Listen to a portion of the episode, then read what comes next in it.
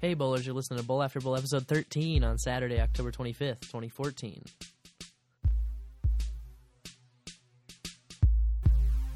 I'm smoking bowl after bowl. And I smoke! Bowl after bowl after bowl after bowl after bowl after bowl. And I smoke! Bowl after bowl after bowl Well, hey, everyone, we're back, finally, after a long drought. Uh, I'm Spencer Pearson. And I'm Lorian Rose. Uh, we're bringing the show back after a long summer of hiatus. Uh, we got a new studio set up. We got uh, new stuff to talk about. Kind of getting excited about the show again. Um, Yeah, and I'm going to be co hosting from now on. So, yeah, we liked uh, the download numbers on Lorian's episodes, so uh, she really brings something cool to the table. And you know, I can't just do this all on my own. Really, it would be a boring show. No one wants to just listen to one person drone on and on. So, uh, we'll give you a little bit of updates about uh, the new things that are going on on the next show. Uh, but we figure that people really want to hear about this uh, council meeting. People be, want to be brought up to speed on what happened at the council meeting last Monday night. So, Lorian, you did a story way before any of this council meeting or anything. You've done stories even over the summer at the Missourian on this ordinance. Can you just give us a little bit of background of uh, what you found out on that? right, sure. Um, I was a cannabis beat reporter at the Missourian last spring. Um, and I ended up working pretty close with the Show Me Cannabis group and Dan Viets. And um, Viets proposed this ordinance with uh, Councilwoman Barbara Hoppe. And what the ordinance was set up to do is to decriminalize possession of up to six marijuana plants. Um, medical patients would get a fine for it. Recreational users, uh, obviously, the stuff would uh, be taken away, but they would just get a larger fine. Uh, no one would be subject to arrest under decriminalization. And, uh, you know, uh, right now, if you get caught with a marijuana plant, it's counted as manufacturing distribution, so you get a felony. And that's a pretty harsh penalty, you know, once that's on your criminal record, there's no. Right. And Barbara, she kind of explained uh, her ideology on it at the meeting. But basically, as the law stands, uh, we've decriminalized since 2004. The voters passed in Columbia to decriminalize 35 grams or less of marijuana. So the mere possession of it, uh, you're referred to the city and you get a certain fine. And they also recommend suspending imposition of sentence, which means uh, that no sentence really is actually given. Uh, you're given a probationary period, and if you're clean during that probationary period, then um, you know there's no technical sentence. You weren't. There's no true conviction. Uh, it's not on your record. All those things, which are really important because uh, you know obviously you don't want all that legal trouble to follow you around and not uh, be able to get a job because you you know you have a felony on your record. So the the idea was to take the same approach here um, that we've had with the decrim since 2004 and just kind of give everyone some extra protection, not force them to go to the black market to acquire this cannabis, but to uh, be able to just grow a, a meager amount for personal use. And that was the six plants, which uh, at the meeting they amended down to two plants, and then um, ultimately they did not pass this. So uh, we're gonna give you kind of a some clips, a play-by-play uh, of the of the meeting itself. Well, before we do that, the meeting, um, the entire city council meeting was six hours long, which is Right. the same as a standard school day. Kind of ridiculous. Uh, we didn't stay for the whole meeting, but we stayed for all three hours of the marijuana debacle. and um, it's kind of interesting because there were a lot of meetings prior to this one where there were opportunities for public comments. Um, the Board of Health gave their opinions on it. They met with some other, I think, law enforcement groups talked. Um, and so this has been, this ordinance was talked about for almost a year before Monday night when they were going to vote on it. And what really shocked me was it seemed like many of the council people had day one questions as if they were still very unfamiliar with this ordinance and what it implied. Absolutely. Um, so yeah, just pay attention to that in the clips, I guess. And uh, throughout all these clips, so we have uh, not only we have they started out by asking uh, Chief Burton questions, and then um, than the public comment. We have 13 of the over 20 commenters.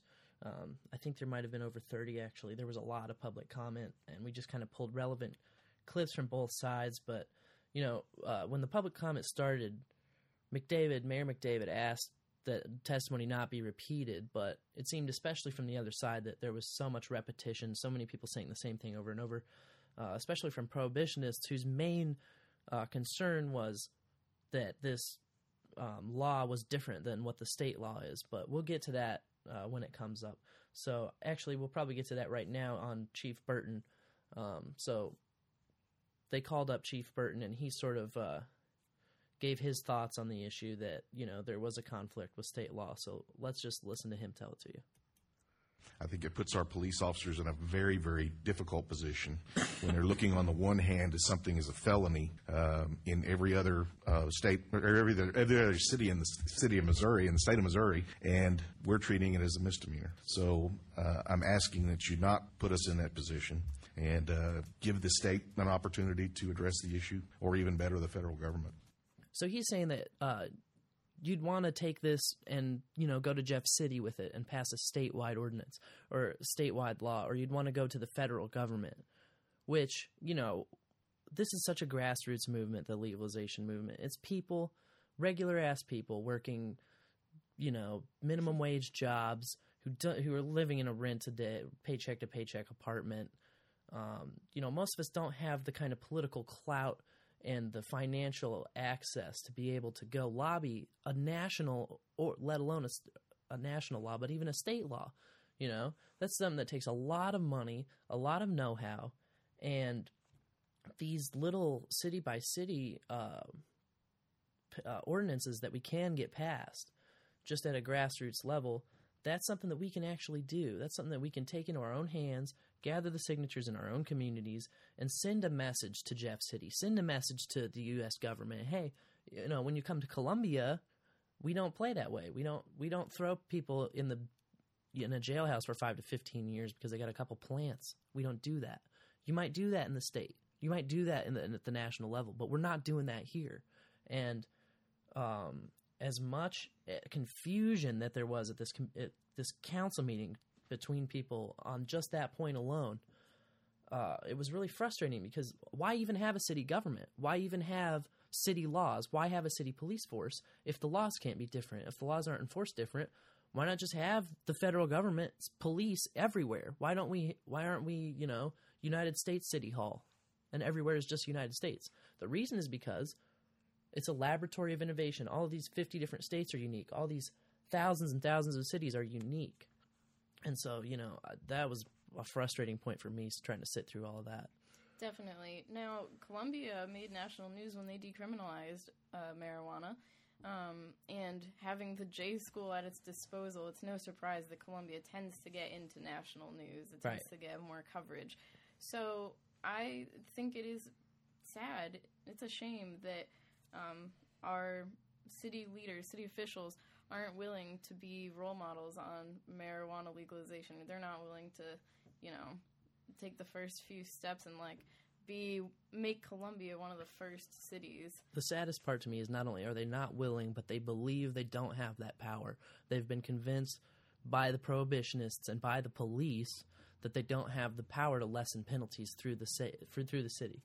So, you know, as frustrating as this meeting was, Chief Burton's still up there on the stand, right? And then Skala busts in and asks a procedural question because Skala wants to take this amendment, uh, which you know you will hear a lot from the mayor, was one ordinance with two sections, um, and the sections were first the medical marijuana section, and second the uh, just regular recreational use section.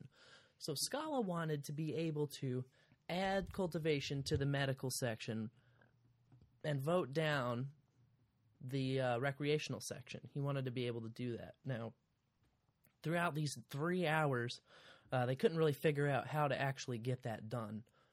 However, uh, and you know you'll hear clips about it, but the the amount of time, you know, you guys got to thank us for going to these meetings and pulling out the shit Yeah. and just giving you uh, you know the bare bones presentation of this because this You would have had to listen to Mayor McDavid saying this a hundred times, and this was over like 25 minutes. Take a listen. I think this is one ordinance. There are two separate amendments. that- For We have one ordinance, B seventy-four fourteen, which has two two- parts. But, so it's one ordinance that we're voting on. The ordinance has got two parts in it. Let me clarify this. We have an ordinance proposal, B seventy-four fourteen. It involves two sections, because you have two parts to this ordinance. You have an ordinance that has two sections to it. You have an ordinance which clearly has two sections in it. We have have an that- ordinance that that, that has two sections. Let me just say, I think everyone was correct. Well, everyone is obviously not correct. We have an ordinance Have with two ordinance. sections, because you have one ordinance with two sections in it. So yeah, you hear the city attorney cut in there and say, uh, "I believe everyone was right," which was correct. So these people have been arguing with each other for about 25 to 30 minutes, and everyone who seems to be arguing, they're all saying the same thing, uh, and it's all procedural nonsense. It's it's nothing to do with the bill itself. It's just about you know how the vote's going to go down and well you know how the ordinance is one ordinance with two amendments with two sections to it. Yeah, so clearly we got the message through, and it only took 25 30 minutes. You know, Excuse me. So uh, Dan Viets was the first public testimony, and they opened up the floor to Dan. Uh, Dan was the one, you know, who kind of drafted this law in the first place and kind of took it under his wing. So Hoppe was the one that proposed it, uh, but they worked together on the law. And uh, so here's sort of part of his testimony where he sort of voices his frustration too with the um, with people uh, who don't have legal authority claiming, you know, about this conflict from state and local law. You know, there have been a lot of questions raised in recent days and weeks that we could have answered months ago. You know, this thing's been discussed for over a year now. You know, we have heard a lot of opinions. I know you all are hearing from various people who tell you things like Laura just mentioned. Somebody told her this cockamamie theory. I, we're not hearing this. Frankly, I'll tell you, we're not hearing this from lawyers. Everybody's entitled to his or her opinion. But I haven't heard any legal authority for all of these various theories. It doesn't matter that you think the city can't make a city ordinance violation out of something that's a felony. You think that because it kind of seems like a gut, you know, feeling. That doesn't matter, frankly, folks. I've practiced law in this area for 28 years.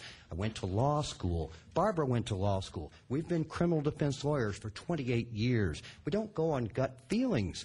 The courts rule based on legal authority. That consists of one of three things generally. That is, there's either a law, a statute, or a constitutional provision. There's a rule that some administrative agency that's authorized to do it promulgated, uh, or there's a case that says, by golly, you can't do this. And none of that exists. None of that exists. You know, one of the interesting things that's come up during this discussion is that every single member of this council agrees, I believe, I, I hope I'm not misstating, but I think every single member of this council has been quoted saying that the marijuana laws need to be changed. They either need to be decriminalized or flat out legalized. Everybody agrees with that.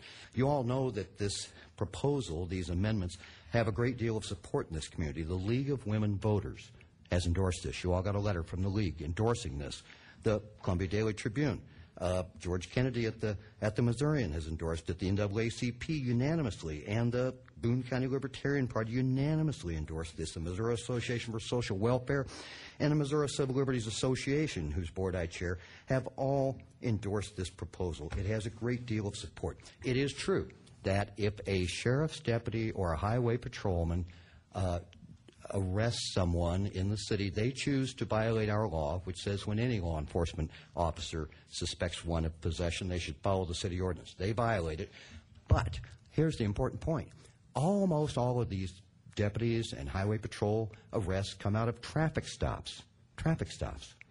There's almost never, I've never ever heard in 28 years of a garden in a car, you know, and that's what it would take. I've, I, I have never once. Please. Yeah, and then you got McDavid banging on his gavel anytime there's any noise going on, anytime there's any laughter or clap or, oh man, this, this is so frustrating to sit through. But you hear Viets right there hammering on all the points that we've been talking about. About, you know, you guys, you're a city council who have gone on the record saying our laws need to be changed. Which laws can you change? The city laws. That's why you're the city council. So change the city laws. How how hard is this? Is this difficult? Is this this is difficult for our city council, or at least at least the majority of our city council. You know, four out of seven of our city council. It's difficult for four out of seven of them. Anyway, we'll let Dan finish up here. In 28 years of representing students at the University of Missouri, never once heard of a case where somebody was growing pot in a dorm room. Never, ever. And we don't envision that happening uh, if this ordinance passes. So there he uh, brought up the he's never had a case of students growing in the dorms, and you know, frankly, I've never heard of it either. That would probably be one of the dumbest things you could do is to grow weed in a dorm room. Um, I'm not sure how you would do it either. Uh, growing marijuana seems like a pretty difficult process. I mean, the lights that you would have to buy alone, there's no way, and the smell, you wouldn't be able to keep that a secret on your dorm floor, you know, with PAs coming in during Thanksgiving break to snoop around and see, you know, what's going on in your room. And, you know, everyone talks about, and, you know, we'll get into more of it as we go on here, but the, they bring up the students. The students are policed by MUPD who can, you know, go by state law. And one, uh, Steve Concannon, we'll actually get to him. Uh, he even asks, you know, how should I advise my students? We, you should tell them that they can't have pot in the dorms. Like, no, no, no, no. Even with the decrim, even with everything, no pot in the dorms. Right. it's illegal still. And uh, to to pretend that under a, a lesser penalty for this, you wouldn't know how to give them advice. You wouldn't know what the advice was. This is such a mixed signal that everyone's going to be so confused. We don't even know what to advise our students. Then you're an idiot. Then you're incompetent. Then you then you shouldn't be a friggin' lawyer. We're going to get now to uh, Eapen Thampy, uh, our good friend, and you know uh, he's on uh, Americans for Forfeiture Reform and uh, many other many other good causes in town. So uh, Eapen kind of talks about uh, this whole state issue, and kind of I like I like his point at the very end. It's a very confident, you know, pass this ordinance, and I'll take care of the state thing. You know, we're working on it, Mayor, but you guys can do something on the city level tonight. Like basically, he's saying. You know, you guys are telling us to go to Jeff City. You guys are telling us to go to the federal government. We're doing that. We're doing that as well. And, you know, people make the point of, well, government's slow, blah, blah, blah. Yeah, yes, it is. And we're struggling at state and national levels as we speak. Every friggin' day, there's something going on at the state level, at the national level, fundraising, education, all these different things. This show today is a piece of that, you know, then it's going to go online. People are going to listen to it. All of this is everyday effort by the grassroots community around legalization. And uh, Eapen makes a great point at that, saying, you know, uh, pass this ordinance tonight, and I'll try to get your officers out of that situation because I will pass state legislation in Jeff City. The last time I spoke to you, I uh, addressed the issue of black market violence. And the simple reality is that some of the demand in Columbia for marijuana is demand from the sick and the dying. And in the black market, it's a place that attracts violent criminals. It's a place that uh, where violence is endemic. If by passing this ordinance, you can diminish some of that market demand, you can let the poor and the sick and the dying cultivate a meager amount of marijuana for the uh, needs that they have uh, most. I believe that you'll see a corresponding decrease in black market violence. Now, Ken makes a fair point. We put his officers in a tough place between state and federal law. But I believe that if we save one life, if one young man, probably black, is not shot in the next year over a botched marijuana deal, or one customer or one patient is not uh, held at gunpoint, I believe that ultimately will keep his officers doing what they should be doing, which is protecting the property and the and the, and the safety of, of Columbians. And, and I pledge to you that you know if you guys go ahead and pass this ordinance, send that signal to Jefferson City, where they will be seriously examining medical marijuana and full legalization in the next year. If you do send that signal to Washington D.C., I'll work as hard as I can to make sure that Ken's tough tough space for his officers lasts as short as it can. So I think the problem with these politicians is they want it both ways. They want to say, well, we support this. They want to say, you know, that we represent you. They want to say, we believe what you believe. But they don't want to do anything. They don't want to actually make a move. They don't want to put their name on the line. They don't want to put their job on the line. They don't want to put any risk up.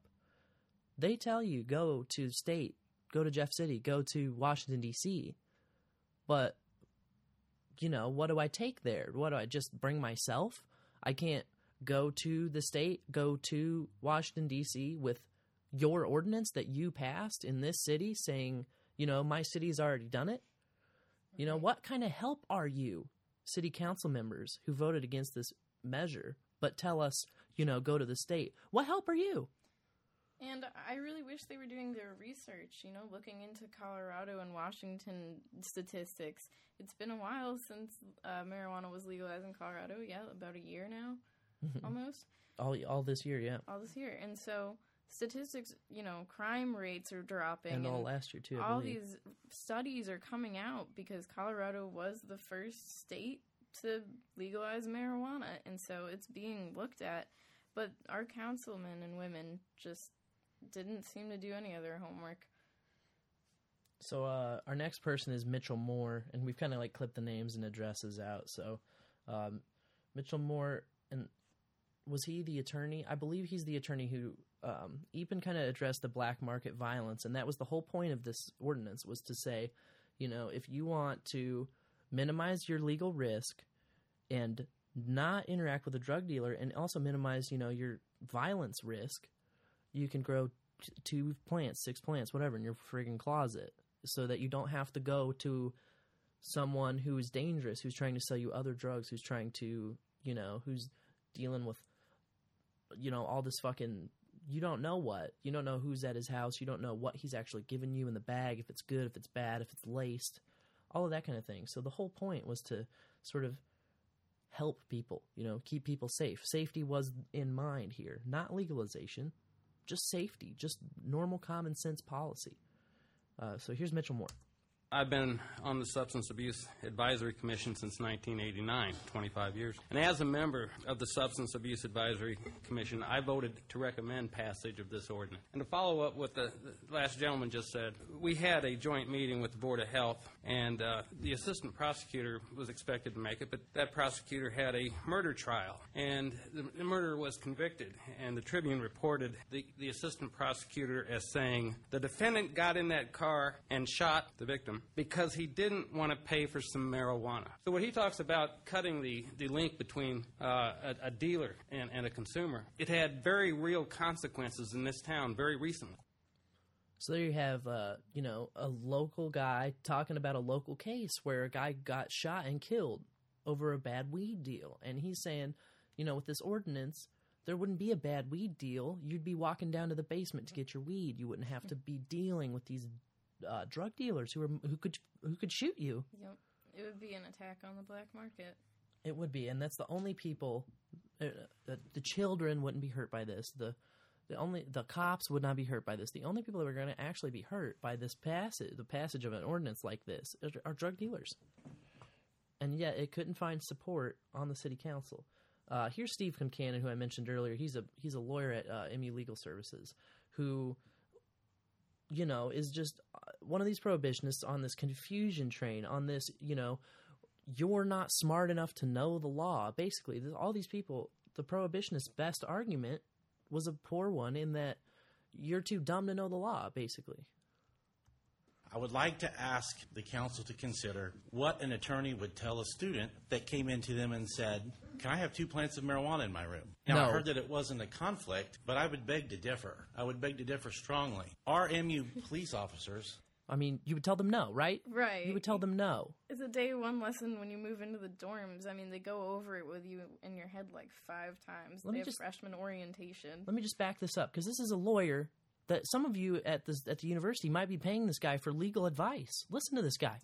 I would like to ask the council to consider what an attorney would tell a student that came into them and said, Can I have two plants of marijuana in my room? Well, I'll tell you, MU Normal tells you no, absolutely not, no. Uh, everyone who I know who gives legal advice on this kind of subject already knows that answer is absolutely no. Unless you want to take a huge risk, unless you want to put all of your future schooling at risk, it's already against MU policy, it's against state law, it's against federal law, it's against all these laws. Are you kidding me? The answer is no. Now, I heard that it wasn't a conflict, but I would beg to differ. I would beg to differ strongly. Our MU police officers are state commissioned officers.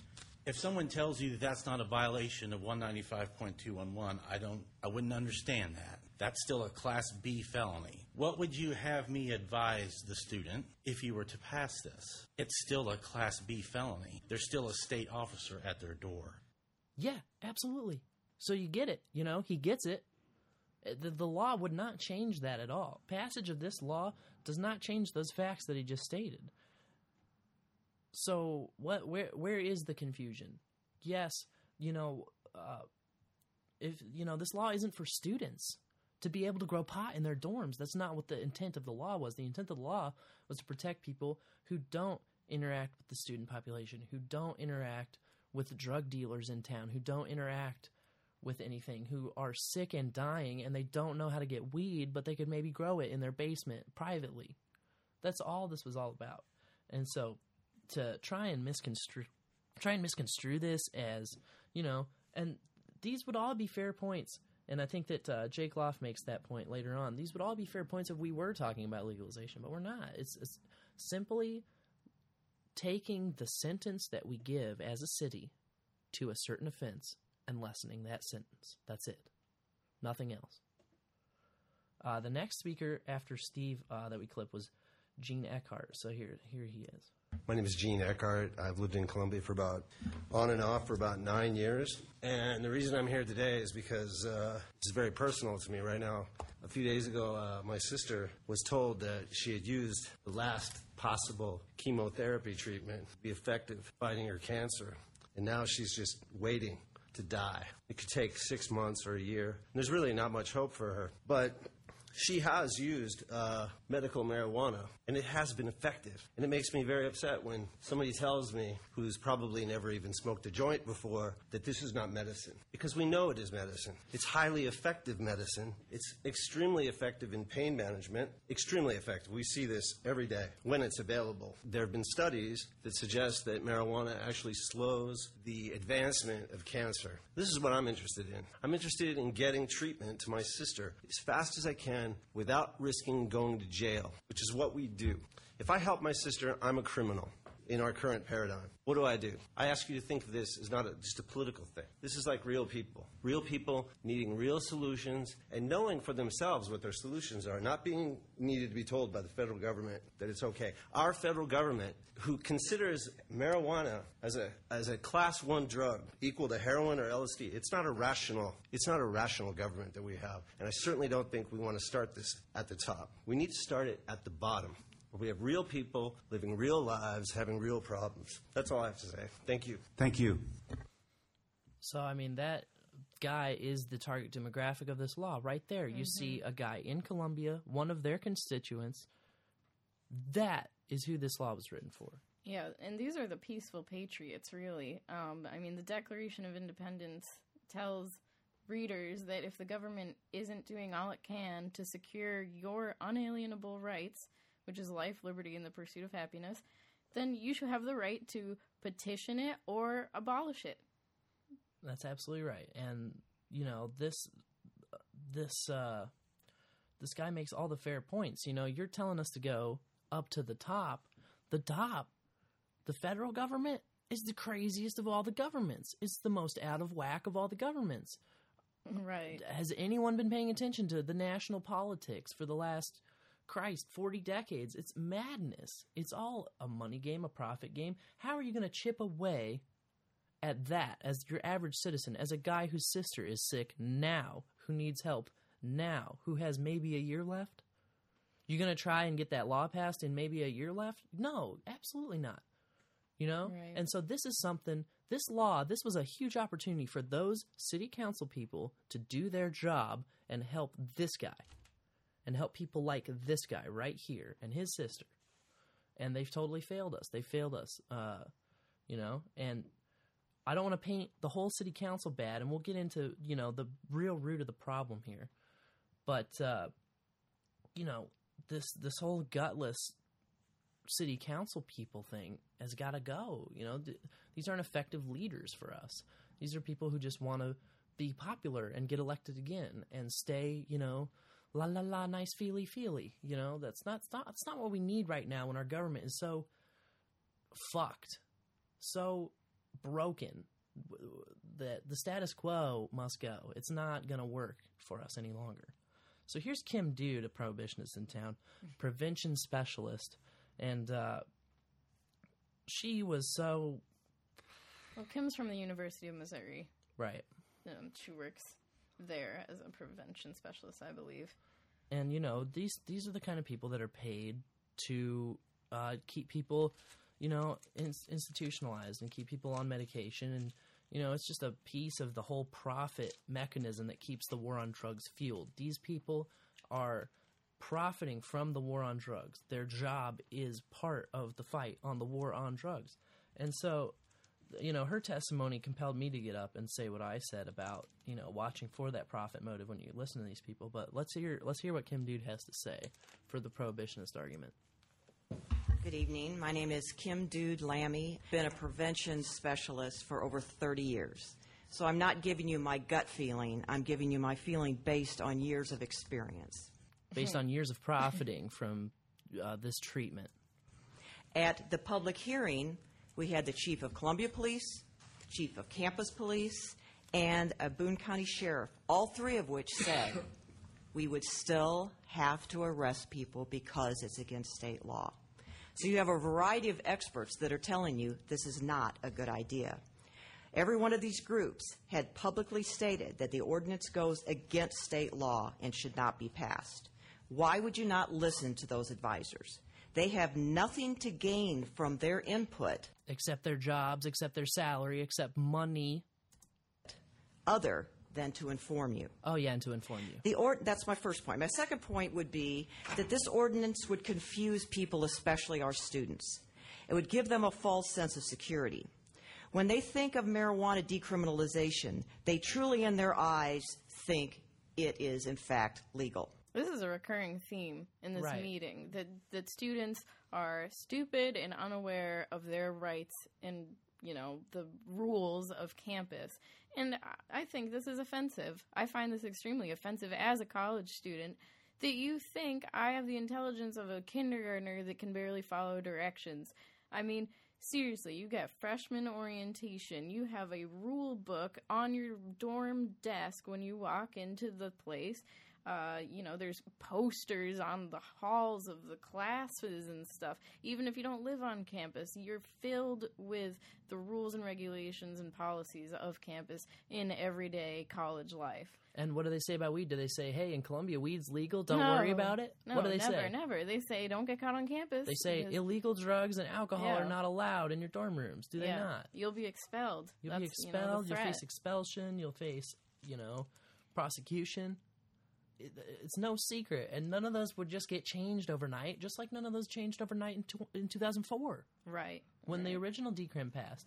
You know, and I tell you, Kim Dude said the same thing in 2004, and whoever the chief of police then probably said something even worse in 2004. and all of these same arguments were made in 2004 that never came true. And yet here Right. we are, 10 years later, and and you're too stupid. You're too stupid. That's why we can't pass this law because the students are too stupid because the public is too stupid. How insulting is that? I, they're just projecting. They're the ones that don't understand it, you know? Absolutely. So. It, I, my third point is it will give the perception that it is socially acceptable to smoke pot and that our community condones its use. This will result in an increase by young people. There's no doubt about that. But most important, the FDA approval process is rigorous and it's not a popular vote. So I frankly don't care what people think on whether or not it should be legal. Aha! Now there's the truth, right? She does not care what you think. and that is sort of indicative of the whole problem. These people don't care. These people are my way or the highway on it, you know? And These people also don't smoke pot or know anyone that needs it medically, Absolutely. clearly. I mean, I've heard the same lies my whole life, and when I tried pot in high school, I was like, yeah, I wanted to rebel. I was pissed because I was like, this is it. This is what, you know, people have been hiding from me this whole time. Like, how dumb is this? How stupid am I to believe what these people say? And then, yeah, well, it's going to make me not want to listen to anything else you say, you know?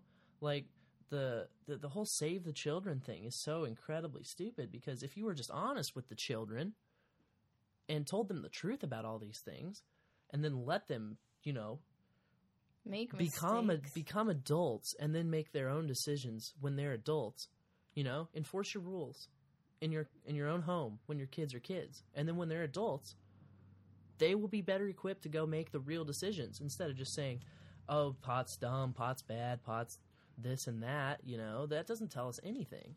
Right. I mean, as adults, we have to. We're the only ones that can save ourselves. So But it comes back to that that that problem that she just said that she doesn't, frankly, does not care what you think. She doesn't care what you think. So how are you gonna how are you gonna have a a, a debate and get anywhere with someone who just says that they don't care what you think? It is a medical issue. It is a scientific issue. There are over 500 different chemical compounds in every marijuana cigarette. Some of those compounds are healthy. Some of those really do help, but they're individual compounds that are put into pills that people can take if they have chemotherapy and they're getting sick. But they are, so a person could take a pill and have the same effects that medical marijuana could have.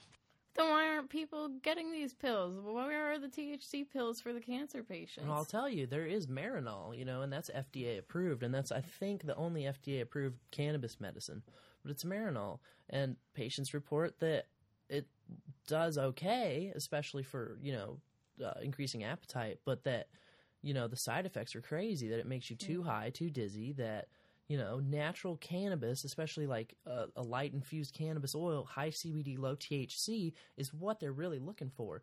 And you know, Mother Nature gave us this plant that comes from a seed that is such a natural remedy for so many different things that you have. You know, it's it's incredible to me. And you know, I'll be honest with you. When when I was a freshman in college and I was first getting interested in all this legalization stuff, and I heard about medical cannabis, you know, I thought, whatever, sure, like however we can do it, whatever. But when you meet the people who have actually been affected by this, when you meet a man who shows you his arms where his tumor scars were, where he said, I rubbed cannabis oil on this after my doctors told me I was done for, and the tumors fell. I pulled my tumors out by the root after three weeks of cannabis medicine. It's a different fucking ballgame then. It's a completely different ballgame when you're talking to the people who it actually affects, and you're like, wait, you know, this isn't just some BS to get it through, to get it passed. This is real people. Like the guy said earlier, these are real people. These are real conditions. This is real medicine. And all we want to be able to do is use our medicine. And this, uh, what Kim Dude is saying, is a total big pharma cop out of, well, we have to isolate so that we have to, you know, isolate the little part of the drug and then patent it and then sell it at a massive profit and FDA approval and all this shit because they can't patent just a plant that grows from a seed on the ground. That's no good. Lettuce, some grass, man. You're going to patent that. You're going to make a bunch of money off of that. Well, you can if it's illegal, and that's why they keep it illegal. It's ridiculous. You, so yeah, that I mean, you can tell that that got my blood boiling. That's when I had to. act- I didn't. prep- I didn't plan to come and talk at this meeting. I didn't plan to say something, but more often than not, when I'm at these meetings and they open up the floor, something just gets me to stand up, and I can't not talk. You know. you want to take a good look at some expert testimony that might have a uh, political or profit motive to tell you a certain thing, especially when you talk about so called uh, substance abuse and addiction treatment. I want to point out that less than 15%, uh, and this is according to the uh, National Department of Health and Human Services numbers, less than 15% of people in, in addiction recovery programs for marijuana treatment, less than 15% of those are voluntary. Most of those are referred to to take care of a legal case, to take care of getting in trouble, getting caught. It's very rare to see someone check themselves into rehab because they just can't stop smoking marijuana. And I think that it's important to take that in consideration the profit motive that lies behind keeping people behind bars or in these rehab programs paying money um, when it just isn't necessary. And so, yeah, the the number I kind of tried to stand up and drive home was less than fifteen percent of these people in these addiction programs aren't there because they need to get off pot and they went for help. They're there because a judge told them to go. They're there because they got caught with something they wanted to do, with something they wanted to have, with something that they paid their money for to get, and then they got caught. And because a law is one way, and because you know this unjust law is on the books, now they have to go to this addiction treatment program and they have to be treated like an addict. When most of these people are not addicts, they just smoke pot. And it's completely ridiculous. It's like if If you got caught, say Starbucks was illegal, say coffee, all caffeine was illegal in some, you know, futuristic, weird ass world where they banned all coffee beans. And so you had a cup of Starbucks and you got caught with your Starbucks and now you're treated like an addict because you drink Starbucks. Are you kidding me? The people that have to have their Starbucks every day. You know, you talk to them and they're like, I don't even talk to me. I haven't had my Starbucks. Mm-hmm. You know, what's up with that? You know, it's it, and to say that pod, oh, pod isn't coffee, blah blah blah. Well, you can say what you want, and yeah, pod isn't coffee, but coffee, caffeine kills more people every year than cannabis does. So what what are we really talking about? Are we talking about safety? Are we talking about what is the thing and isn't the thing? Are we talking about give people some freedom to decide what they put in their own bodies? And it comes down to that. You know, this is supposed to be the land of the free. And if we're not even free to choose whether we smoke or whether we drink a Budweiser, what are we free to do, really? Right. And regardless of the freedoms, there will always be people that aren't going to smoke marijuana. There will always be people that have no interest in marijuana. Legalizing isn't going to make everyone a smoker. Yeah, absolutely. I mean, you know, the you can look, you can always draw so many parallels to the alcohol prohibition, where you know a few people, for the greater good, decided that no one could drink anymore because a few people let it get out of hand. That didn't really work out so well, did it? No, it didn't. And you know, people are gonna do it anyway. That's the that's the whole goofiness of this night. There, people are gonna do it anyway. People aren't gonna just say, "Oh, well, our amendment didn't pass. I guess I can't smoke weed." No, people are gonna do it. People are gonna smoke weed anyway. Many of those people left that night and went home and smoked a Fat J. So uh, here's David Soul. Uh, he's on the board of health, and Lauren, you were clipping this. Do you want to kind of intro sure, it? Yeah, um, David Soul's on the board of health, and he is trying to. He actually says word for word that this ordinance has a lot of holes in it, and um, it's funny because Dan Viets has been a lawyer for 28 years working with cannabis stuff, and uh, he was very thorough in his wording. It was a very clear, concise ordinance meant to be simple so that the council men and women would understand it. And um, this man, just David Soul, just starts bringing up these preposterous what if questions, and then he starts getting into like nitty nitty gritty questions. It's just listen. Hello, David Soul, Board of Health. This ordinance is full of holes. Um, how will police officers know what variety of marijuana is being grown? I don't think law enforcement can visually tell the difference if they see one type of plant growing versus the other. How about consuming? What uh, other? Can people What what other is? I think he's probably trying to talk about like sativas versus indicas, or I mean, I, he, you know, But is the law even differing on that? You know, No. and either way, if you got the weed, you're in trouble. You know, Right. even under this ordinance, It's if not you've got the weed, you're in trouble. Uh, can people smoke it? Can people vaporize it? No. Can people eat it? No. Can people use oil? No. Where? In public restaurants? No. Can they be putting this oil on their salad? No. This ordinance as it stands is so full of holes, it just can't stand. These are all so preposterous. You know, every answer is no. right? Can people run around and put it up their butt and walk down Broadway in the middle of the road and puff a joint at their butt? No. No, none of these things. No. It's still illegal. And uh, you know, at the at the end uh,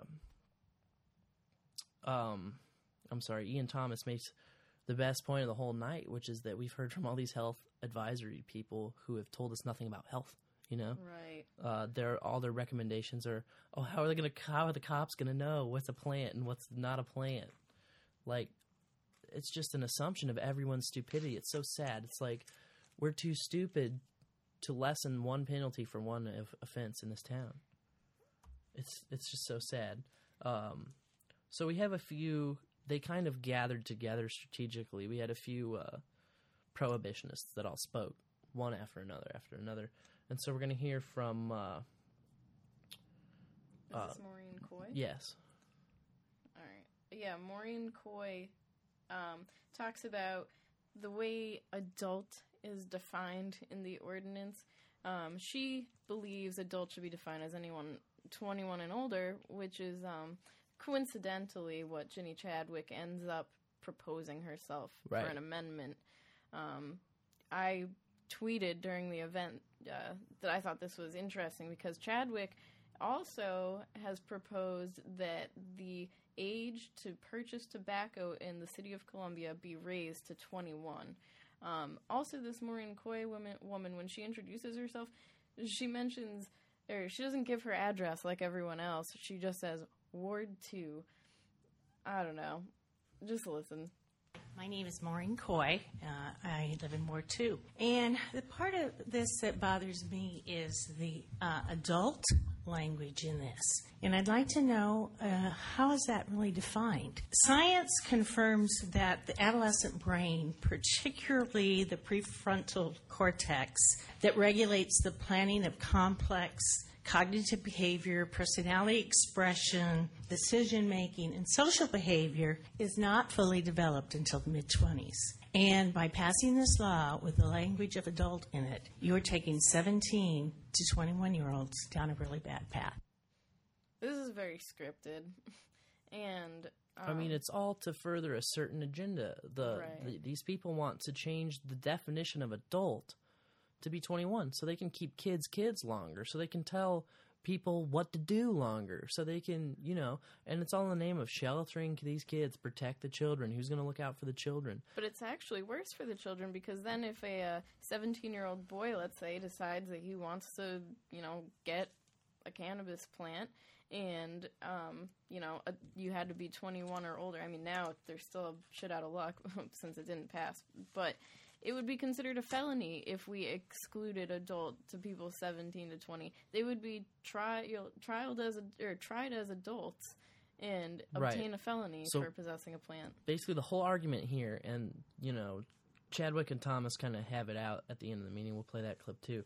But the the whole argument was we want to define adult as 21 to protect the children, meaning we want to this this ordinance lowers a penalty for a crime, but really we want to protect the children by still giving them felonies if they break this law. What? What? What? That's that's what you're gonna, that's what you're trying to say to me right now. And how how does that even compute to a rational brain? I am not sure. Uh, next up, we had Linda Frost, who is another prohibitionist. Uh, I'll just go ahead and play her. I'd also like to share some brain research from the National Institute on Drug Abuse, and there's plenty of it. Marijuana affects brain development and Right, right. So Linda Frost, uh, you know, one of the local prohibitionists, and um, she talks about the NIDA, the National Institute for Drug Abuses, uh, brain. What does she say? Brain studies there.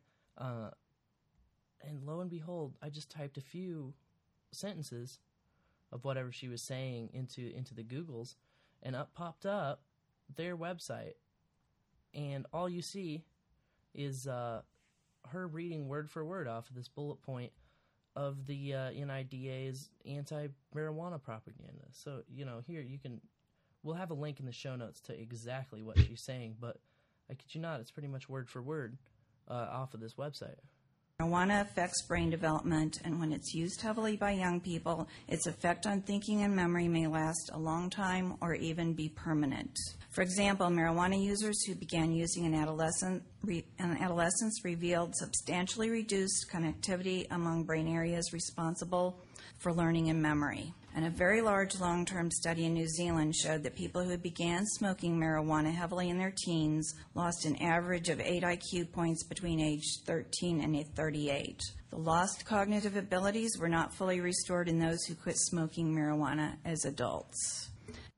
So, you know, for all of you who are maybe on your laptop right now and just can't wait, if you go to drugabuse.gov slash publications slash drug facts slash marijuana, it's a little drug facts, marijuana. And the dr- drugabuse.gov tells you all about marijuana.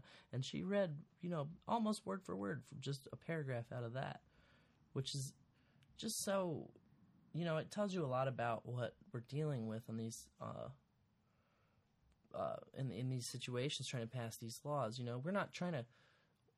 When when people from our side get up and talk, we're not copying and pasting. You know, most of us are speaking from our heart. Most of us don't even have a fucking piece of paper in front of us. You know, we're just saying, look, look up the facts, look up for yourself. You know, we're not trying to read word for word this propaganda from the same from the same federal government you're asking us to go to to try to change these laws in the first place. The same government you're copying and pasting off their websites. You know the the the talking points to defeat this. It's just kind of a disgusting, vicious cycle that you know if they had their way would never be able to be broken.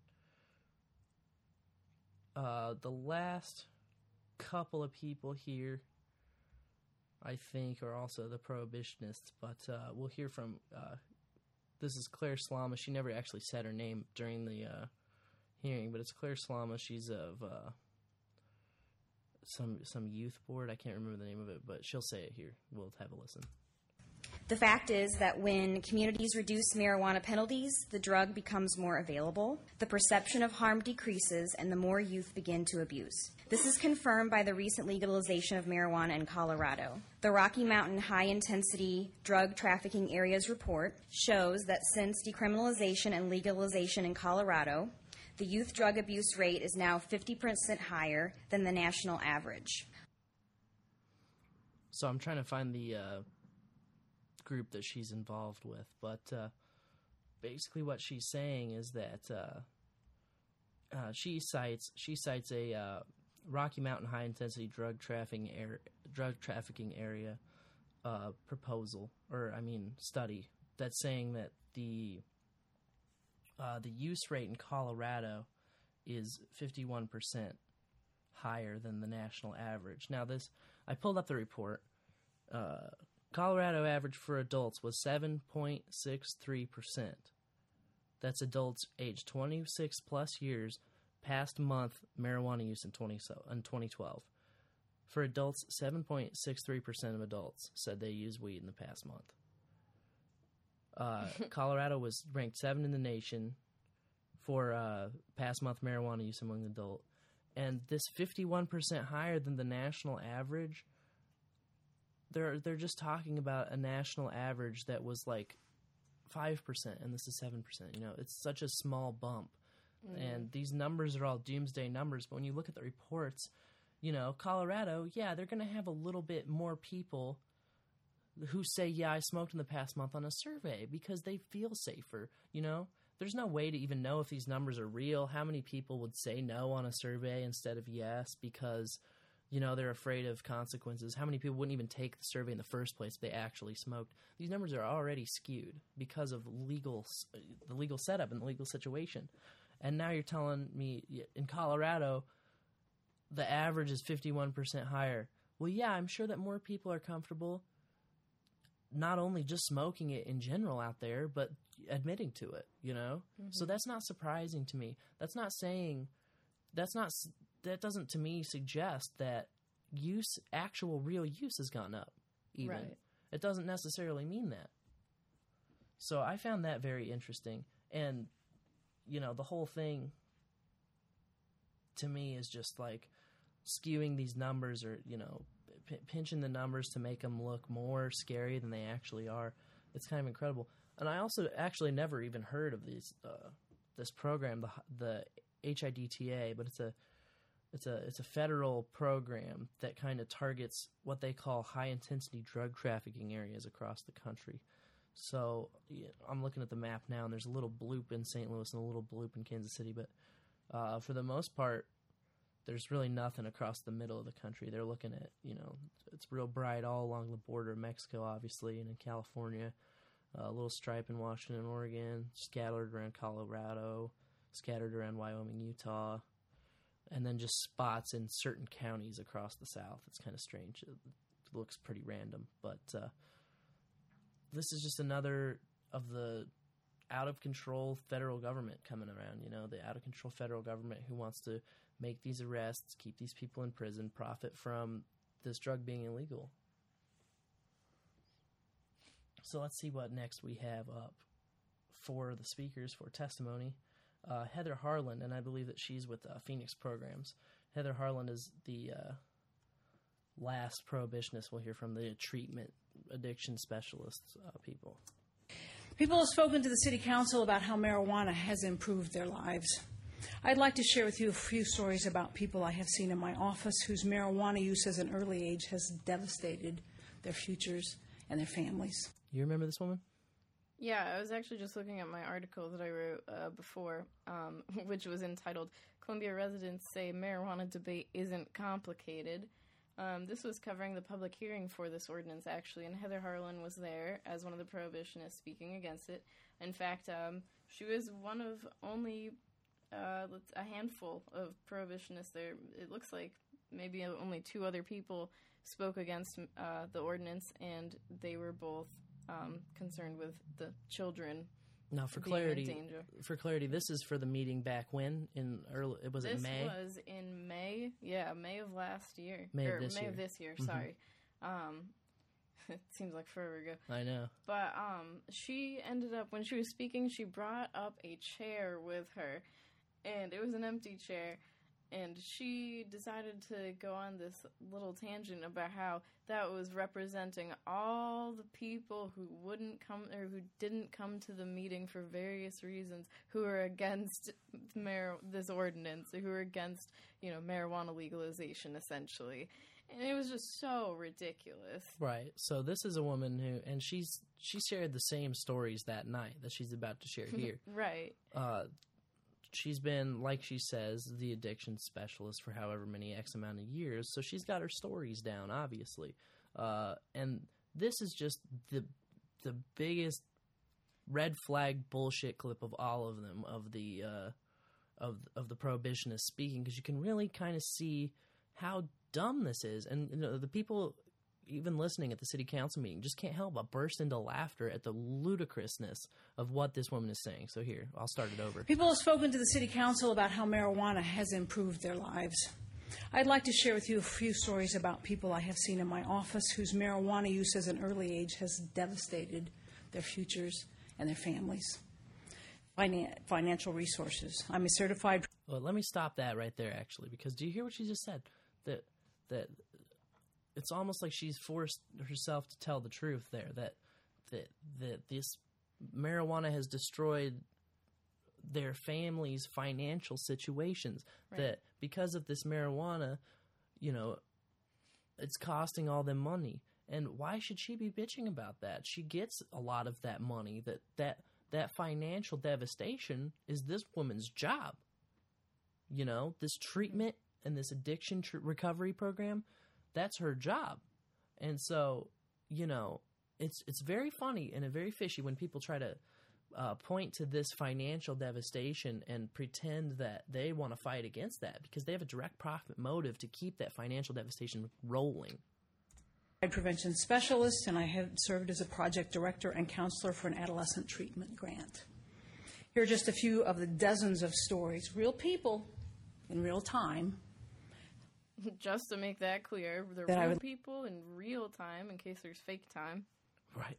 I would like to share. I've removed specific identifying information.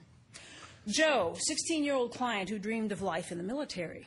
Joe had severe ADHD. He maintained the city of Columbia had said marijuana was medicine. Now, really, are you going to believe that the the the the kid smoked weed because the city said it was medicine? Is that? I mean, honestly, are you going to do a little bit more research? When this? When did the city ever say it was medicine? Well, and I wasn't a kid, or I was a kid not that long ago, and I didn't pay any attention to city politics. Right. I mean, You know? you're going to find out from your friends or from you know what's on TV or from you know high times even before you find out from the city government. So yeah, she maintains that this kid wouldn't have tried weed as medicine if the city didn't tell him to. Like the city was like behind some alley in downtown saying, "Hey kid, you know you want to try this medicine, man?" Mm-hmm. That's not how it went down. You know, this is this is all political bullshit. It is not. This is not a real case. This is not being honest. This is not being politically honest. Right.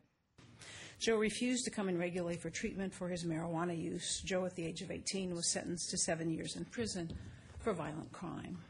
Betsy, a college student who agreed, you know, marijuana just took over my life. She failed all of her classes in one semester. the financial devastation for that family. There it is again. Jane, a young gymnast who couldn't wait to get out of class to practice her tumbling and her balance beam until her friends gave her pot in middle school. Wait for it. Then the munchies associated with marijuana use contributed to her gaining 25 pounds, and she reported, "Now I, now I can't get out of, can't wait to get out of class to go smoke dope." you can hear the crowd like, how is this even a real person right now? Testify like. Are you joking me? We're not in sixth grade anymore. We're not at the dare class. This is we're a bunch of grown ass adults here. So talk to us like adults. This fantasy scenario you're talking about where a kid tried weed because the city told him to is a fantasy fucking scenario. There's no way. This is not this is la la land that's coming out of this woman's mouth. 25 pounds from the munchies? Hello, have you heard of the Mizzou 22? You know, the the the dorm food is what gets you fat, not smoking pot. Right. Zero calories from smoking pot. Ladies and gentlemen. People excuse me. Uh, so you know, to finish it up, we had Jake Loft come up there, and he kind of uh, sets a lot of it straight, which I really uh, respected him, like waiting for the end because, you know, when I'm at these council meetings and I'm totally unprepared and I don't have anything written down, I'm not taking notes, I'm not doing anything, I'm not even planning to speak, and then I get, you know, a wild hair and I go up and speak. Uh, oftentimes, I'm like one of the first to speak because you know this these public comments these public hearings go on and on and on and on. And these are all 25 to 48 second clips that we're showing with sharing with you guys. But everyone had three minutes to speak. So everyone had three full minutes. And then they had mcdavid banging on the gavel at him every time that they said something he didn't like or that you know people clapped in the background or anything.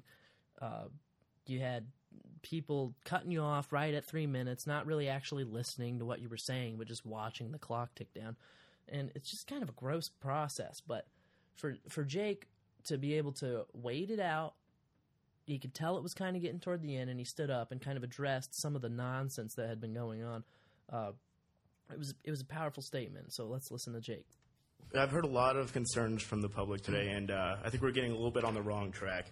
A lot of the concerns I've heard tonight would be a little bit more appropriate if we were in the middle of a hearing discussing complete marijuana legalization, which is not what we're doing. This is, just so the public is aware, this is just to decriminalize cultivation of marijuana, not legalize it. People are not going to all of a sudden start growing a garden of marijuana plants.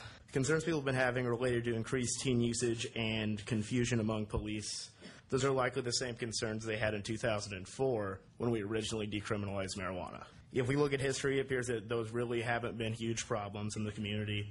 If this new ordinance does pass, hardly anything will change. Like the way the community functions, the way the police handle these marijuana situations will be exactly the same as they were before. So this is just kind of like a everyone calm down. You know, everyone just chill out. We've already done this before. In 2004, we did the same thing. The only thing that we're doing is we're adding cultivation. That one thing, we're adding cultivation, and we're going to reduce the penalty. If we catch you, the penalty is reduced. No, if Highway Patrol or if Dwayne Carey's Sheriff Department or if MUPD catches you, they can do with you what you will. But the City Council doesn't have control over what they do ever, do they? No, they don't. No. The City Council has control of what CPD does. And if you think that lowering that penalty for everyone the CPD busts wouldn't help a lot of people, you're crazy. I mean, this is already in place. This isn't in place to get more people to grow. This isn't in place for any of that. This is in place for the people who are out there, the people who are trying to help their dying sister, who are probably not going to listen to the goddamn laws, who are probably brave enough to face a felony to help their dying sister. To help that guy, you know, should he get busted, or people who are helping him, you know, to say, you know, you don't deserve a felony, you don't deserve the end of the world, and you know, all these people agree that the, the the legalization has to come eventually, that the laws need to change, that they're anti- antiquated, that they're outdated. So, if you believe that, then then why are you saying you have no power to do anything about it? Why did you even run for city council in the first place? If Right. that's your belief that you can't do anything as a city council person, then why? Why be one? If why city run? council didn't have any powers, there wouldn't be a city council. Absolutely. there wouldn't be a need for it, you know, and we wouldn't be asking you to put, pass this law if we didn't think it would help. Right. So, public testimony kind of wrapped up, and you know, there's plenty more people that spoke. There's, like I said, probably over 30. I don't have the exact number, but you know, we kind of got down to the real roots of all the issues brought up by both sides. And like I said, the the one that was beat over our heads over and over from the chief of police on down was that it, the conflict with state law and you can't make different laws. You know, well, what's a parking ticket cost in Kansas City? Probably not the same as what it costs here in Columbia. Probably not the same as what it costs downtown St. Louis. You know, these are all the same thing. It's an ordinance violation, parking, illegal parking. And you're going to have different people catching you, giving you a different fine for it, depending on where you are. It's not confusing. It's not, it's how our system works. It's how the law works. It's how America is set up. You know, so to pretend like this is confusing, what the hell are you doing in politics? Get out. Right. Get out of that chair. Let someone else who understands what's going on sit in that chair. It's ridiculous to hear these people who expect us to respect them and take them seriously coming at us with this, you know? Mhm. So uh, after that, they had discussion, and what what ended up going down was a few different things. Uh, Skala again was very reluctant to support the whole bill because he didn't want to support the recreational side of it. He only wanted to change cultivation penalties for those with medical needs, and uh, he ended up trying to go about it. But the way he tried to go about it, which uh, we'll get to in a minute, I'm not even sure if I have a clip of it, but what he tried to do was to strike the entire. You remember the whole we have one ordinance with two sections, right? Well, he he moved to strike the second section, uh, which didn't pass, which uh, lost his support. If he would have struck the second section, then he would have voted yes. Now, if they had been able to separate these, which was the discussion, and a lot of people I don't, I don't know how they lost this in the discussion, but if they were been able to separate these and s- have one vote on adding cultivation to the first section of this ordinance for the medical people, and then have a mm-hmm. completely separate vote on reducing the penalty for the and adding cultivation to the reduced penalty for recreational, then what would have happened was you would have Skala on four three, and that first one would have passed, Right. and then the second one wouldn't have passed. So you would have kind of something. And it's, you know, in hindsight, after having analyzed this over the past week, uh, I guess it would have been better than the nothing that we ended up getting. But uh, at the same time, Ginny Chadwick, at the end, hijacks the entire ordinance to define adult as 21, to push her own bullshit agenda, to push her own uh, to upcoming tobacco agenda, which you know, thankfully Barbara Hoppe and everyone else called her out on that up on the floor, but she passed that only to you know have the whole thing fail and vote against it anyway. So I'm going to give you some clips, sort of to give you guys an idea of where each of these people are standing on these issues and sort of what went down. Uh, starting with Barbara, who was the one that proposed it in the first place. So presently, um, under city ordi- ordinance, if you buy 35 grams or less of marijuana from a du- drug dealer, you are guilty of a misdemeanor with a maximum fine of $250. That's what our law is now. We And you guys, I tried to clean this clip up a bit, but like, you know, this is how she's talking, and I can't really like take out every Porky Pig stutter. You know, it's just it's just in there. So here we go. We know when people buy marijuana from a drug, dealer, we know for certain three things. The three things are they are more likely to be exposed to crime and violence that occurs with drug dealing in general, and we've heard testimony um, in about a mur- murder case, uh, and that happens fairly regularly. Um, they are exposed to drug dealers who push them to use and buy more marijuana and push them to buy even stronger drugs. So the deal, the interaction with dealers in and of itself is very detrimental, and it increases the use of marijuana and it increases the use of other substances. Um, and then an additional risk with purchasing um, marijuana from a drug de- dealer is that they don't know what they're getting, and the drug can be contaminated with highly toxic and dangerous substances. So basically, Barb, uh, what Barb's saying is, you know, totally rational uh, reason to to support all this. Um, basically, you don't want it. We don't want to be pushing people toward the black market to get, Mhm. you know, whatever they think they need. Uh, we don't want the punishment to be a felony if you grow your own, but a misdemeanor slap on the wrist if you go buy it from a drug dealer. Like that doesn't make sense. Like if we're doing this from a public safety, public health perspective, from a scientific approach, from a fair approach, then why would growing some plants in your basement be a felony and going and buying it from a drug dealer be just a slap on the wrist, you know? And she's trying to even these laws out, which is a noble uh, cause. Now, Michael Trapp also uh, gave a pretty impassioned defense of this uh, of this bill, so I'll let you listen to Michael Trapp. You know, we don't, we can't decide state and federal policies, but we can set the policies for the city of Columbia, and we can direct our staff to follow um, directives, and that is within our power. And right now, we have this situation where we're going to send people to prison for five to fifteen years for, for growing a plant. That it reminds me of the argument that I'm hearing from the preventionist side is that we have to sacrifice these select individuals so that we can show everyone that marijuana is bad and that we can protect our children from harm. We're going to send people to prison. That's insane. That's the same argument of the Vietnam War. We must destroy the village in order to save it. This this this ordinance that we're looking to excise is the part of it that's not feel good. It's the part that might actually change the facts on the ground. Not for everybody, because we're not the only um, institution that enforces laws within our city limits, and we can't do anything beyond set our policies and say this is what we're going to do as a city. In order to grow marijuana, it's not just putting seeds in the ground, but it's a technologically sophisticated procedure that involves expensive equipment, obtaining clones or, or seeds somehow, and then going through this process. No one's going to go into this blindly, naively thinking, well, in Columbia, marijuana is legal. I think it's worth noting that um, Michael Trapp has experience as a uh, substance abuse advisor. So he has seen the same cases as the prohibitionists that are speaking at this meeting. Um, and I really appreciate him talking from the heart on this. He got very impassioned, and that's just it's so it's uh it's refreshing to see that in a council person.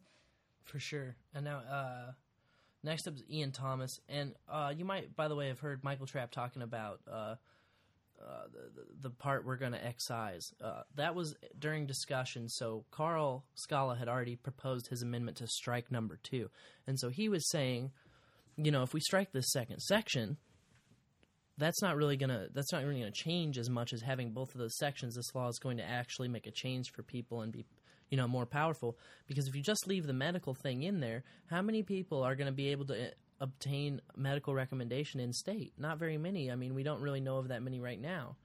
And so if you reduce the penalty for both, then you know, this guy who testified, you know, going back to the guy who has the sister with cancer, you know, if he doesn't have a piece of paper signed by a physician, the courts aren't going to care that he was using it for medical purposes. They they want proof, you know.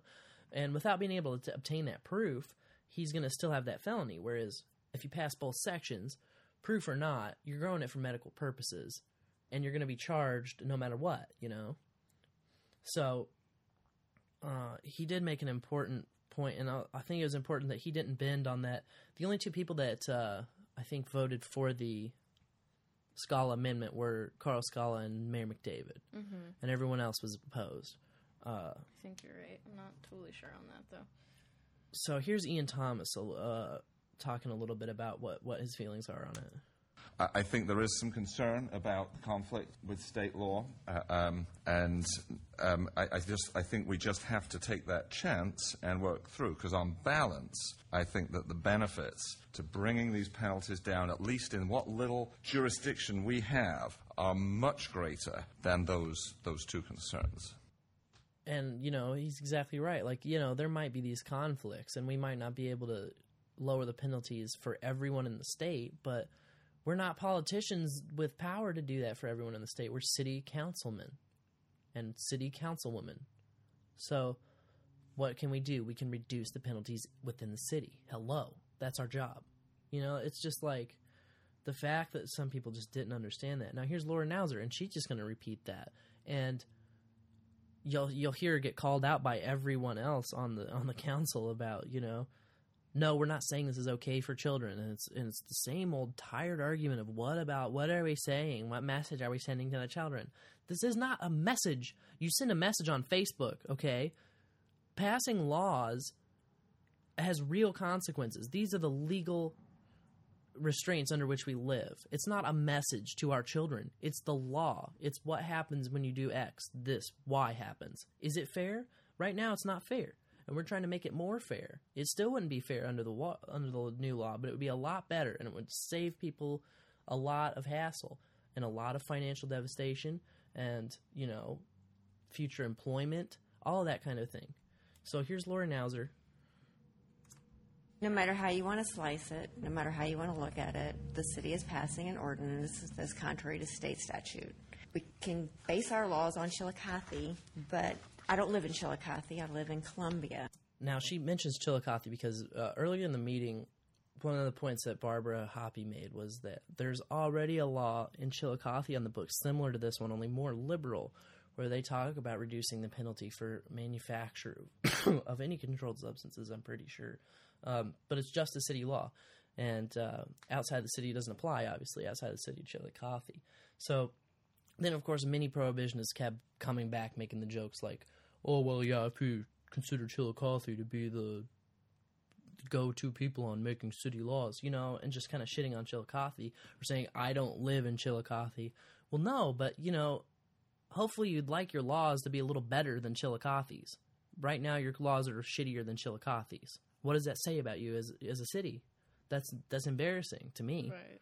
You know, as a resident, as a first ward voting, participating person in this whole silly thing, that to me is embarrassing. Yeah, there are so many holes and so many problems with this ordinance and what we're going about doing. It is sending a complete mixed message to the people in this community and especially the children of our community.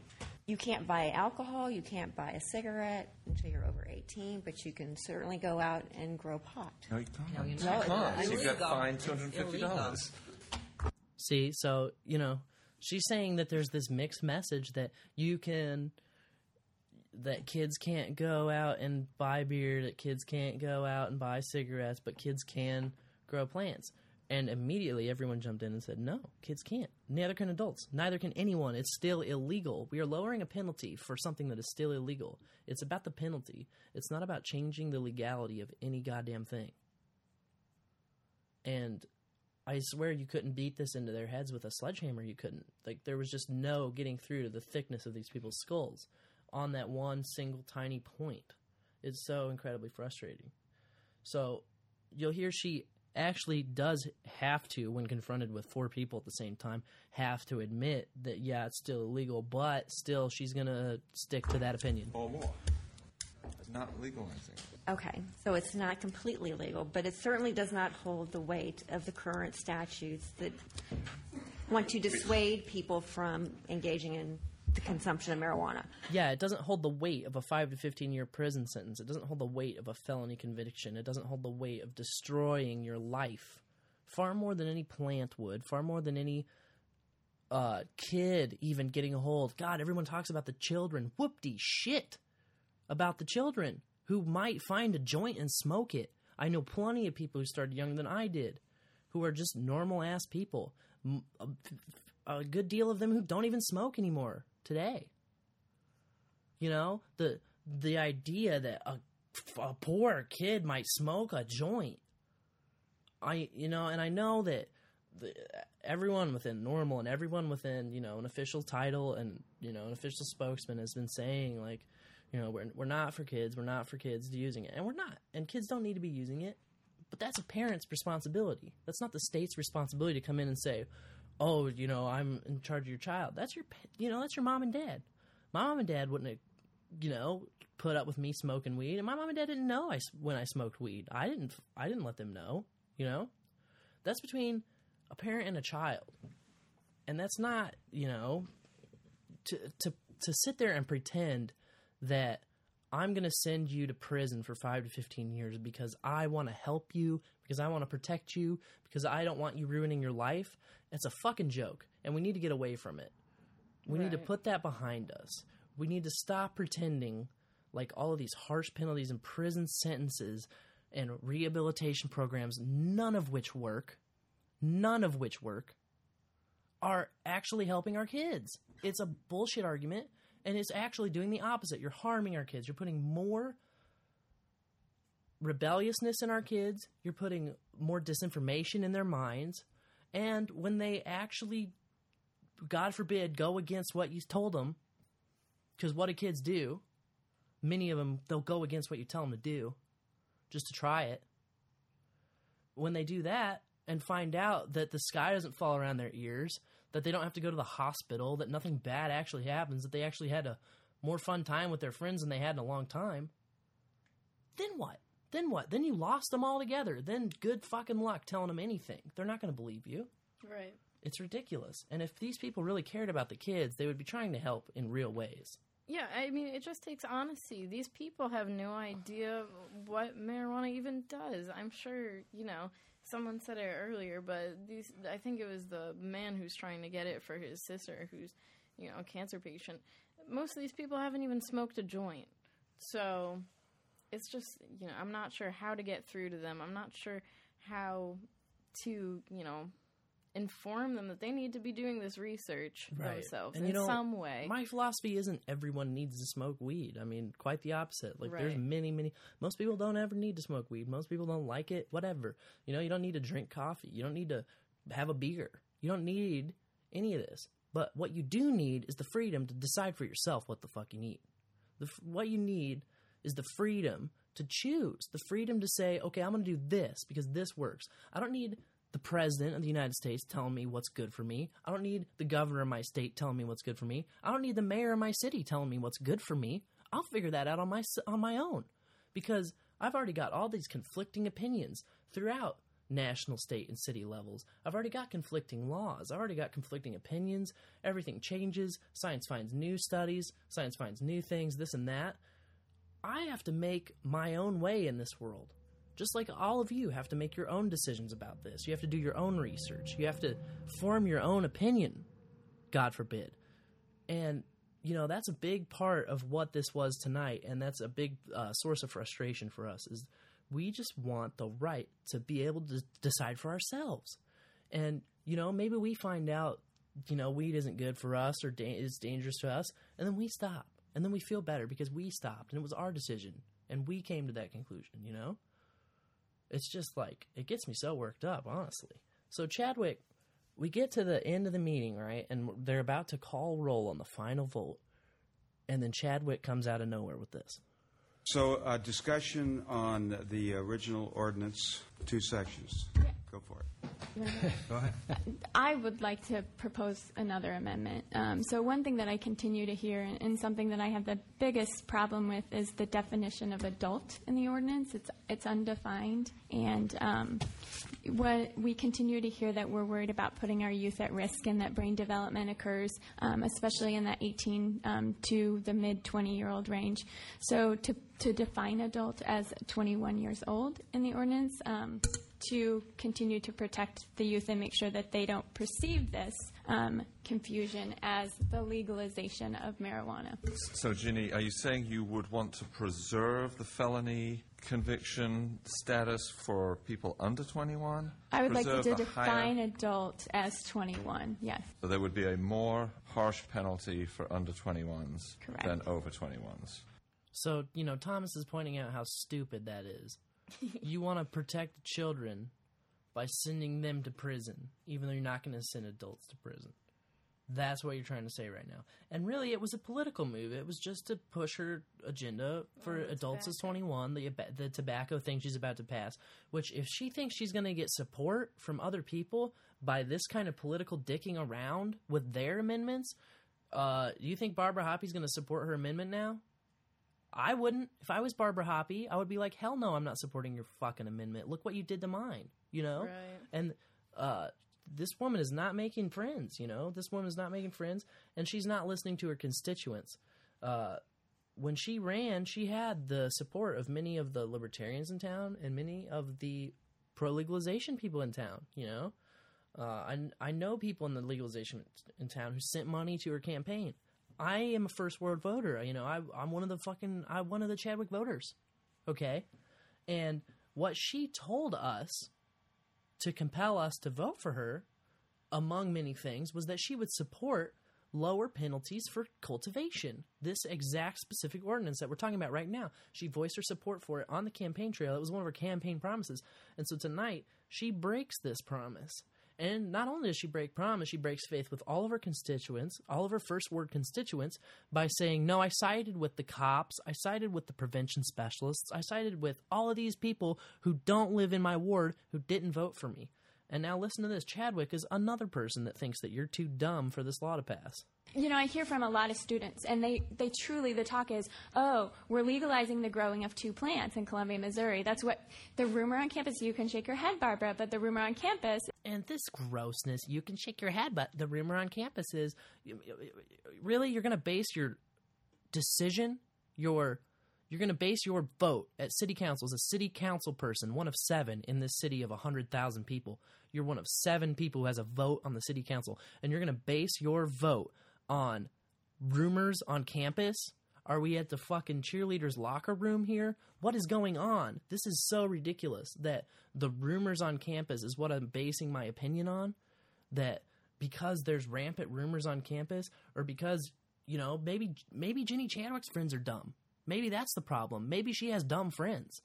But you know, at the end of the day, what is this law going to do? And you know, because people are confused doesn't change what the law does. And it's not a reason to not pass it.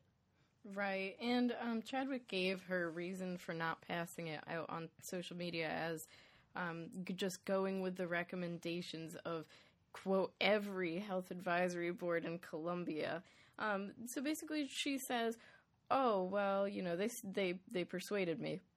That's basically what she's admitting, since on her campaign, she Right. was for this. So she just, you know, with a big middle finger to all of us who voted for her and gave her money for her campaign, goes against what she promised in the in the in the camp. And it's not like she learned anything groundbreaking over those six months. Give me a break. The ordinance was already proposed. You know, the the ordinance has already been talked about. The the whole um, cultivation thing had already been discussed at that point, and that's why it was a question on her campaign trail. That's why we asked her. That's why we made sure. And everyone running for that seat was in favor of this.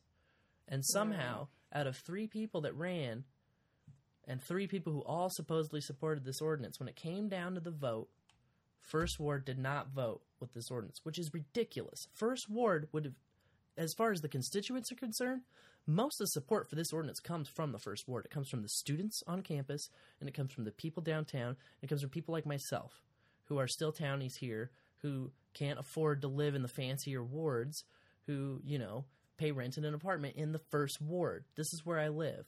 And if you think that people are going to let this slide in the first ward, you're crazy. These are the these are the most grassroots politically active people in town. These are the people who are marginalized already. These are the people who are used to not having a good representation, not having someone who voices their opinions on the city council anyway, right? Yeah. and you know this is just the straw that broke the camel's back because she's already proposed banning alcohol in douglass park which is a total racist move anyone who knows anything about columbia and our parks and douglass park and why you would single that one out to ban alcohol in that one but not ban alcohol in any other park is because you're afraid of black people that there's no other rational explanation of that there's there isn't. There really isn't. There's crimes in all other parks. There's kids falling off cliffs in Flat Branch Park, or I mean in uh, Uh, Stephens Lake at Park. Stephens Lake Park. There's kids falling off of cliffs, getting a helicopter rides to the to the hospital, get their head put back together. I mean, and you're gonna say, well, that's okay. We don't need to ban alcohol in that park, just Douglass Park. Right. Well, what's what's special about Douglass Park that's not, you know? And the only thing that I can that this town can see, look at it. Th- th- That's where the black people go. You know? And that's where poor people go. And that's where the marginalized of society go. And, you know, to to hammer on this to hammer on this Douglass Park thing for a little bit, Lorian pointed this out, is that many people live in Section 8 housing or government provided housing, and they cannot legally have alcohol on the premise. This is correct. They can't consume alcohol on the premise. Right, and they have a uh, housing authority that comes around and you know probably does checks and stuff to make sure that that's enforced. But we also you can't have an open container on uh, on public property, right? Right. out in public. So um, where else would they go? Uh, D- Right. Douglass Park is a hop, skip, and a jump behind the Section Eight housing, and it allows alcohol, so they can go hang out and drink. You know, It's like you're telling me that you're taking away my only place I have left to have a beer because the government already came in and told me I can't have it in my living room. Then the government comes in and says I can't sit out on my porch or sit out on the sidewalk and drink it. So I'm going to go to Douglass Park where I can sit down with my friends, come together as a community, and have a beer. Well, and th- they just want to push them to have to go downtown and drink at bars, which is absolutely ludicrous. That's the goal here. And, uh, you know, after that whole thing, it, she she did that whole thing. She did the uh, proposal, which still hasn't voted on, but you can bet that there's going to be way more opposition to that now. The ludicrous proposal to raise the purchasing age of tobacco in this town to 21. Like, are you kidding me? So I'm a freshman coming here from Texas. Say, you get a lot of Texas freshmen, or shit from Kansas City even. You know, and I'm coming to Mizzou and I've been a smoker for three months because whoopty shit, I turned 18. I thought it was cool that I could smoke now. And then I get to Columbia, where I'm going to college and trying to be all an adult and stuff, and they're telling me I can't buy cigarettes. Think about that. You're a freshman. You've been buying cigarettes three, five, seven months or whatever, however long you've been 18. And then you go to the no gas and you try to buy a pack of cigarettes, and you're like, you know, can I see your ID? Sure, you can see my ID. Hand them your ID. Now what? Now are you are you in trouble for attempting to purchase underage even though you're overage? You know, this is just such a ludicrous proposal to a law. Or- and and I might point out conflicting with state law. Right. You know, the state says 18 for tobacco. All the other cities say 18 for tobacco. If you want to talk about a fucking conflict, there you go. There it is. That one. And so this the uh, all of her arguments seem to f- start to fall apart. You see her agenda. You see she's a he- uh, a health student. She's trying to pad her resume. This is all just career oriented. She doesn't give a shit about you in the first ward, what your opinion is, what what you're going through. She doesn't care. She's working for her resume. She's working for Ginny Chadwick's resume, and that's it. No one else. Right, and we don't have to stand for this, you know. And we, the people, need to see her for who she really is, you know, and recall her. So we definitely have a strong recall Chadwick uh, movement going right now, but we're going to play out uh, the rest of this, uh, the rest of this meeting, and uh, we're going to play out the rest of this Chadwick thinks you are a dumb clip, and kind of show you what happened at the end of the meeting. is that tonight we are voting to legalize the growing of two plants. I know that's not what we're doing, but people are not that savvy to understand the full ordinance. See, people are not that savvy to understand. People are too stupid for us to be able to change this law. That's that's the take-home message. That's such a quitter argument.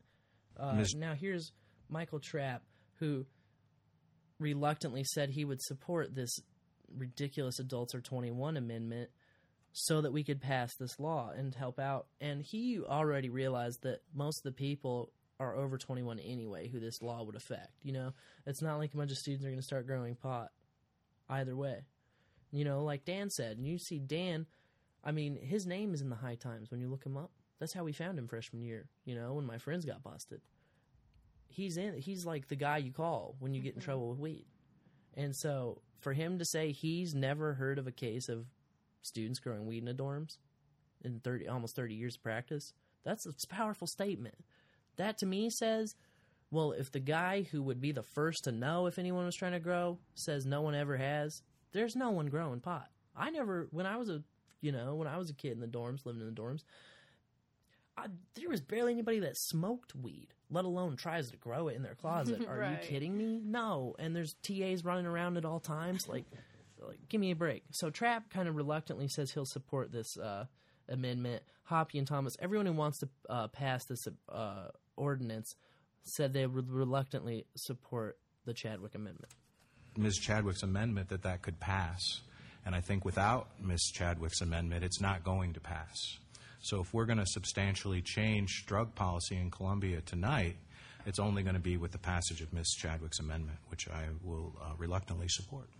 So that's Michael Trapp, and then here's uh, Hoppe and Ian Thomas. In order not to gut the entire bill, we need four votes. It's my reading that you have to vote on the 21 in order to get the bill passed.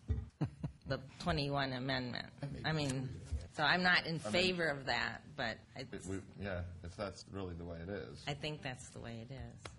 And so the discussion comes around, and everyone kind of defeatedly admits that, wow, if we don't pass Ginny's little amendment here, then we got no shot at passing this thing.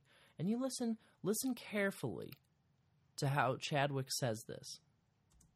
Unless Ginny wants to. It will be just a very flawed bill. Here it is. Yeah, I, I mean, I've been really clear that I have multiple issues with the bill, but if it does pass, I would want it to pass in the way of 21. I've been clear I have multiple issues with the bill, but if it does pass, I'd want it to pass with the 21 amendment, basically, is what she's saying. Still, still not giving her support or denying her support, still leaving it open, still playing political weasel games with everyone in the city, not just the not just dicking around with the city council, not just taking this ordinance hostage. She's playing games with everyone in this city, and especially the Ward 1 people, especially the people who she is elected to represent. So now you hear, uh, so that passed. The adult amendment passed, four to three. Um, and then you hear these two, uh, Ian Thomas and Michael Trapp, give their final kind of support pitch for the for the law before the vote. Uh, well, I'll vote for it. Um, the Board of Health did come up with several concerns, some of which were addressed by reducing the maximum number of plants from six to two. But it's interesting that none of the concerns brought up by the Board of Health had anything to do with health. Um, and and see, there's that point that we talked about earlier. None of the none of the points they brought up had anything to do with health, and that's the only reason they were even called in to have an opinion on the damn thing. And they're going to try and talk about enforcement. They're going to try and talk about well, what the police are going to do. What do they know about that? They're the board of health, right? Right. They're the board of health. Talk to me about the health. Talk to me about actual adverse effects. Talk to me about efficacy of medical marijuana. Talk to me about is this more dangerous than alcohol, less dangerous than alcohol, tobacco, caffeine? Talk to me about that. That's what I want to hear from the Board of Health. Not about how this law is going to be confusing because I'm not a legal scholar, I'm not a lawyer, I'm not you know, I'm a I'm a doctor, you know? Well, good. The, the law probably should confuse you at least a little bit if you're not a lawyer. The law is a confusing thing. There was never you know, if if if the confusion of a law mattered on whether or not it passed, we'd have a hell of a lot less laws in this country and in this state and in this city. You know, that's that's not a that's not a loophole that you have to jump through is does it have to make sense? You know? And after having said that, this law makes perfect sense. The, the confusion is manufactured. Right. The, the the confusion is trying to make this law what it wasn't. And the only thing it did was reduce a certain penalty for breaking a certain law. And I can't stress that enough. These people, I mean, they took three hours out of the meeting to stress that enough. So here's uh, uh, the rest of Thomas, and then I'll go right into Trapp. um, they were to do with legality and interpretation. Um, and and I haven't heard a really strong argument that that's going to be a killer problem with this. And I think that we have a killer problem with our current situation. Um, so on, on balance, I think this is a uh, an improvement. Is using marijuana worse than going to prison for five years? Is marijuana worse than having a felony conviction? I don't think so. The only sensible thing we can do to best protect our citizens as best we can, we have the ability to say that we must continue uh, to prosecute individuals who cultivate for felonies so that um, because somebody else might, that, that doesn't make sense to me. And now we have Chadwick speak up in the discussion, literally minutes, a minute before the final vote. After three hours of basically everyone banging their head against a brick wall, and after her little come out of nowhere and hijack the ordinance for her own political purposes. This is what Chadwick decides to say right before the Actually, vote. I want to speak first before we call the roll. I didn't propose the 21 to gain my support. I proposed it so that if it did pass, that the youth in our community were protected. But um, we have an ordinance that still conflicts with state and federal law. We can't make an ordinance with lesser punishment to be recognized by the state. There's no reason to put an ordinance forth that doesn't really exist. We're creating something that can't ever actually happen until the state law changes, which is what we continue to say. And so I will not support this ordinance. and there you she's just in la la land Right. saying we can't pass an ordinance that wouldn't exist hello were you not listening to everyone point to the 2004 ordinance that still exists that has been on the books for a decade that has been touted in national news as working as a step in the right direction. Apparently not. And and if you were there folks to just hear the collective like sigh of exasperation after sitting through three hours of this nonsense and that is the you know right there right before the final vote she finally reveals that she's not even going to vote for the whole thing anyway and here's the roll Okay, please call the roll. Council Bill 7414 as amended, Ms. Nauser? No. Ms. Hoppe? Yes. Mr. McDavid? No. Ms. Chadwick? No. Mr. Trapp? Yes. Mr. Skala? No. Mr. Thomas? Yes. What's the vote? Four, three three fails. against. 10 minute recess. And yeah they call a 10 minute recess because what are you going to do you know? Like how are you going to get these people the hell out without you know? We're all sitting there we're very angry we're very you know like this just all this came out of nowhere. And chadwick was a vote that we thought we had since april or may or whenever you know? She went on the record saying we had the vote. We figured we had the vote. And you know politically, this is just political suicide, in my opinion. This this move by her was the final straw. It is a clear indication that she does not care about the word she's uh, elected to Represent. represent, and so uh, many of the people in the in the first ward are uh, driving a uh, recall petition. And we want to get a recall vote for the upcoming November election. So, uh, if you're listening to this right now, we don't have a lot of time to gather those signatures. It's about 280 is the number, something like Mhm. that. Uh, less than 300 signatures that we need to get it on the ballot. If you go to www.facebook.com slash firechadwick, uh, then you can find our like page. Already our like page has more than Ginny Chadwick's actual politician like page. So uh, we must be doing something right. But what we're trying to do is get enough signatures that we can put a recall question on the ballot and then actually recall her in the election.